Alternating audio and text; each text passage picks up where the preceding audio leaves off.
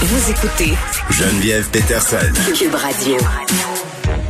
Et les comptes Twitter qui sont basés au Canada et qui seraient parmi les plus actifs dans la propagation de désinformation liée aux thèses euh, véhiculées par le gouvernement russe. Et ça, c'est selon un rapport du département d'État euh, des États-Unis. J'en parle euh, avec Martin Geoffroy, qui est professeur de sociologie au Cégep Édouard Montpetit, mais qui est aussi directeur euh, du Centre d'expertise et de formation sur les intégrismes religieux, les idéologies politiques et la radicalisation. Monsieur Geoffroy, bonjour.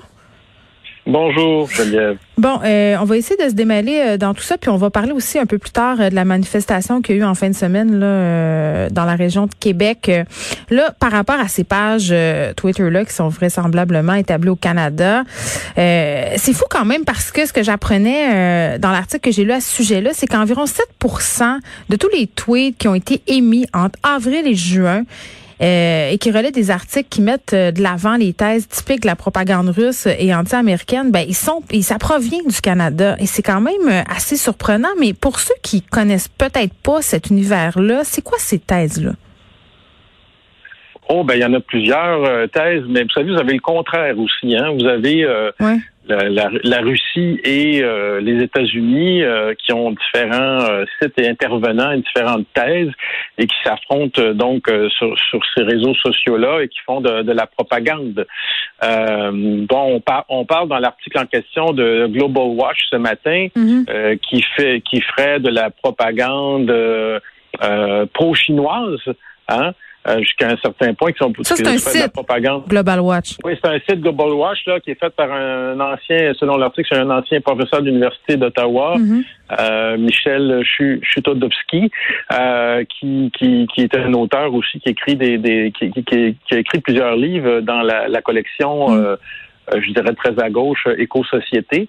Euh, et donc euh, là, ce site-là serait un peu euh, euh, pro-chinois, c'est-à-dire pro les politiques chinoises, tout ça. Mais si vous avez le contraire aussi, vous avez Un, un, un quotidien, ben, un journal, pardon, c'est pas un quotidien, mais un journal papier qui est distribué, par exemple, partout au Québec et beaucoup sur la Rive-Sud, qui s'appelle The Epoch Times, et qui est, euh, qui est de la propagande anti-chinoise, et qui est, qui est publié par la, la secte euh, euh, Falun Gong, euh, qui est une secte persécutée par le gouvernement chinois, mais qui veut se venger un peu de ce gouvernement-là. Donc, vous avez de la désinformation des deux côtés, là, finalement. Euh, qui, et, et le journal Epoch Times, d'ailleurs, il se présente comme un journal, euh, vous voyez, euh, ordinaire, quoi. Et donc, ça devient de plus en plus difficile pour quelqu'un qui est sur les réseaux sociaux, euh, que ce soit Twitter ou ailleurs, euh, de, de se faire une idée euh, de, de la véritable information. Moi, j'étais scandalisé par ce journal euh, Epoch Times. Oui. On, on reçoit à la porte ici chez nous, à Longueuil, comme un journal euh, ordinaire. Mais c'est ça qui est épeurant. C'est ça qui est épeurant. C'est le fait qu'en ce moment, quelqu'un peut recevoir ça chez lui, euh, se mettre à le feuilleter et tout à coup prenne ça pour de l'information journalistique véritable. Et ce journal-là, là, c'est pour ça que j'étais scandalisé, il est présenté comme un journal euh, sérieux, et c'est fait par une secte, Falun Gong, euh, la même secte qui fait des spectacles de danse, là. Et jamais c'est dit que le journal est fait par Falun Gong, comme par hasard. Et même chose pour les sites dont on parle, comme Global Watch, ça se présente comme de l'information, je ne sais pas, comme C N N ou comme le Journal de Montréal, euh, et ça se présente comme de l'information factuelle, mais ce sont des sites qui, à la base, Euh, sont, euh, font de la propagande, que ce soit pour euh, les États-Unis ou pour la Russie ou pour un pays en particulier.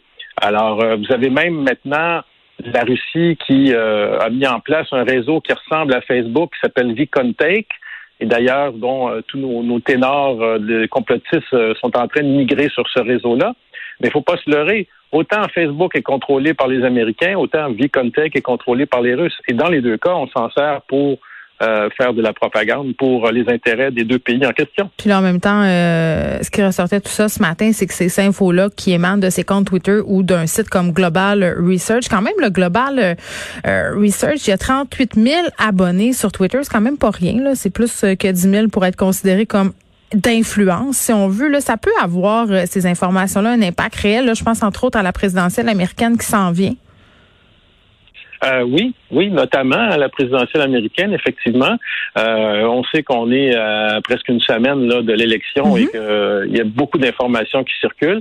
Twitter a commencé à mettre des nouvelles petites politiques. Je ne sais pas si vous avez remarqué, euh, ils nous demandent maintenant de lire un article avant de le retweeter. Je ne sais pas si vous avez remarqué ça. Oui, il y a comme des espèces de mises en garde, comme quand on, oui. on veut écouter un film et que oui. ça dit s'adresse à un public averti seulement. C'est un peu le même genre.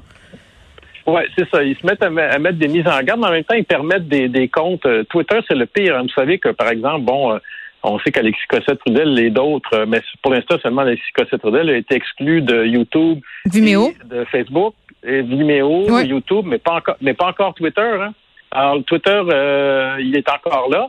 Puis j'en, j'en connais des pires, moi, qui sont sur Twitter, des Québécois comme euh, Vic Survivaliste, qui est carrément... Euh, antisémite. Euh, ah, Martin, il y en a plein, là, Martin. Là, chaque jour, euh, on parle d'antisémitisme, on parle de, de gens qui ont des propos hyper racistes, des propos homophobes, des propos à la limite du terrorisme et de la menace qui sont là euh, quotidiennement à répandre leur fiel. Je comprends pas pourquoi Twitter attend, euh, est à la remorque des autres plateformes euh, à ce point-là, là. C'est le pire. C'est le pire de toute la gang. Euh, je veux dire, euh, moi, je, ça fait comme... Euh, Euh, Vic Survivaliste, là, comme je vous disais, c'est un, un négationniste. C'est quelqu'un qui nie l'Holocauste. C'est quand même grave en France. En ouais. France, ben oui, mais il est toujours sur Twitter. Ça fait comme un, un, ça fait comme plus d'un an que je parle de lui. Puis je dis, hey, Twitter, quand est-ce que vous allez enlever ça, là? Non, mais pourquoi au euh... Québec aussi? Parce que là, moi, c'est ça qui, depuis euh, quelques temps, là, beaucoup d'articles qui sortent pour dire, euh, ben, on a beaucoup de comptes au Québec, euh, de fausses informations, des comptes complotistes, des comptes haineux. Tu sais, j'écoutais une enquête récemment qui disait euh, qu'au Québec, les théories QAnon étaient parmi euh, les territoires où c'était le plus populaire. C'est quoi notre problème, sérieusement? Et on est-tu en manque de religion tant que ça? Qu'est-ce qui se passe? C'est une grande question auquel euh, moi et d'autres chercheurs, dans les prochains mois, on va s'attarder à répondre à ça. Oui. Euh, j'aimerais ça vous donner toutes les réponses tout de suite, mais bon, euh, on peut y aller de quelques hypothèses. Euh, effectivement, là, euh, je, je vois la sociologue des religions en vous qui, qui a envie de dire, ben... Euh, On, on, a, on a enlevé la religion au Québec puis on l'a remplacée par un autre type de religion. Mais QAnon, il y a euh, plein de monde qui compare ça à une religion. Là. Il y a des images messianiques, euh, c'est, une, c'est une iconographie religieuse, euh, c'est un système religieux. C'est pas, c'est pas, c'est pas farfelu de dire que QAnon, c'est une nouvelle forme de religiosité, là. Ben, c'est pas farfelu du tout, là. Euh, c'est pas exactement la religion à l'ancienne. Euh, ben, je vais vous épargner les concepts. Là. On, on, nous autres, on appelle ça, euh, les chercheurs, de l'hyper-religion. Là. Ouais.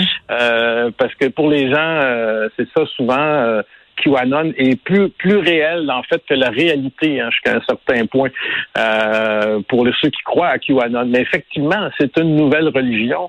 Euh, mais je dirais que c'est plus qu'une nouvelle religion, c'est une nouvelle secte.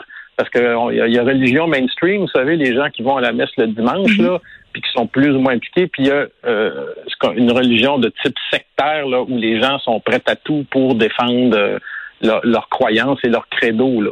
Alors, c'est une chose de dire de, de, de fêter Noël, puis de fêter le petit Jésus, puis d'aller à la messe, mm. mais c'en est une autre de, de, d'être prête à descendre euh, sur la vingt en voiture, euh, et de, de, de par un beau samedi après-midi euh, pour protester contre les mesures sanitaires. Non, non, puis là, on se déploie, on y va, on bloque le trafic, on roule à soixante-dix kilomètres heure, il n'y en a pas de problème. Euh, puis ça part justement euh, de Montréal, ça s'en va vers Lévis. Il faut penser quoi de tout ça? Ben, il y a des gens qui ont peur, là. Il y, a, il y a des gens qui se disent en ce moment que euh, au niveau euh, civil, il pourrait avoir des perturbations. Euh, les gens sont assez craintifs, je les comprends. Ben, effectivement, puis euh, bon, euh, quand c'est, on veut là parler de religion, mais je veux dire, c'est assez symbolique. Alexis Cossette-Trudel qui survole cette foule-là en hélicoptère. Ben oui, ben oui, toi. L'espèce de, l'espèce de, l'espèce de messiané, messie euh, de, de, du complotisme ouais. qui, qui, qui les regarde d'en haut. Euh, puis, puis ça, en fait, c'est la fondation euh, de Stéphane Blais qui a organisé ça. Mm. Puis ils ont loué cet hélicoptère-là avec l'argent qu'ils ont ramassé de la fondation. Alors c'est quand même Euh, quatre cent mille dollars qui a été ramassé supposément pour euh, payer des avocats pour oui. poursuivre le gouvernement et qui finalement sert à louer des hélicoptères pour Alexis Cossette-Trudel. C'est quand même euh, remarquable. Non, mais ça, euh, oui, puis vous faites bien de le souligner, monsieur Geoffroy, mais et j'allais dire, tu sais, vous êtes un expert de la radicalisation et de ces processus. Là, est-ce que automatiquement, parce qu'il y a des gens au Québec en ce moment qui sont en train de se radicaliser, là, c'est un terreau parfait pour ça, là. Euh, est-ce qu'avec la radicalisation, vient automatiquement l'action? Euh, pas nécessairement. Euh, je vous dirais que dans quatre-vingts, c'est, c'est ça qui est, qui est rassurant, dans ouais. quatre-vingt-dix-neuf pour cent des cas, euh, quand la police arrive chez eux, ils se dégonflent, mais c'est le un pour cent qui est préoccupant quand même, c'est le un pour cent qui pourrait passer à l'action justement. Et euh, ça, effectivement, dans le cadre d'une pandémie où euh, toutes les tensions sont exacerbées, puis pas juste pour les complotistes, pour tout le monde. C'est hein. comme si leur prophétie euh, mais... se réalise aussi, là, tu sais, leur espèce de, de paranoïa de fin du monde, là, le bris de normalité. Là. Il y a plusieurs euh, choses qui sont alignées en ce moment. Oui, effectivement.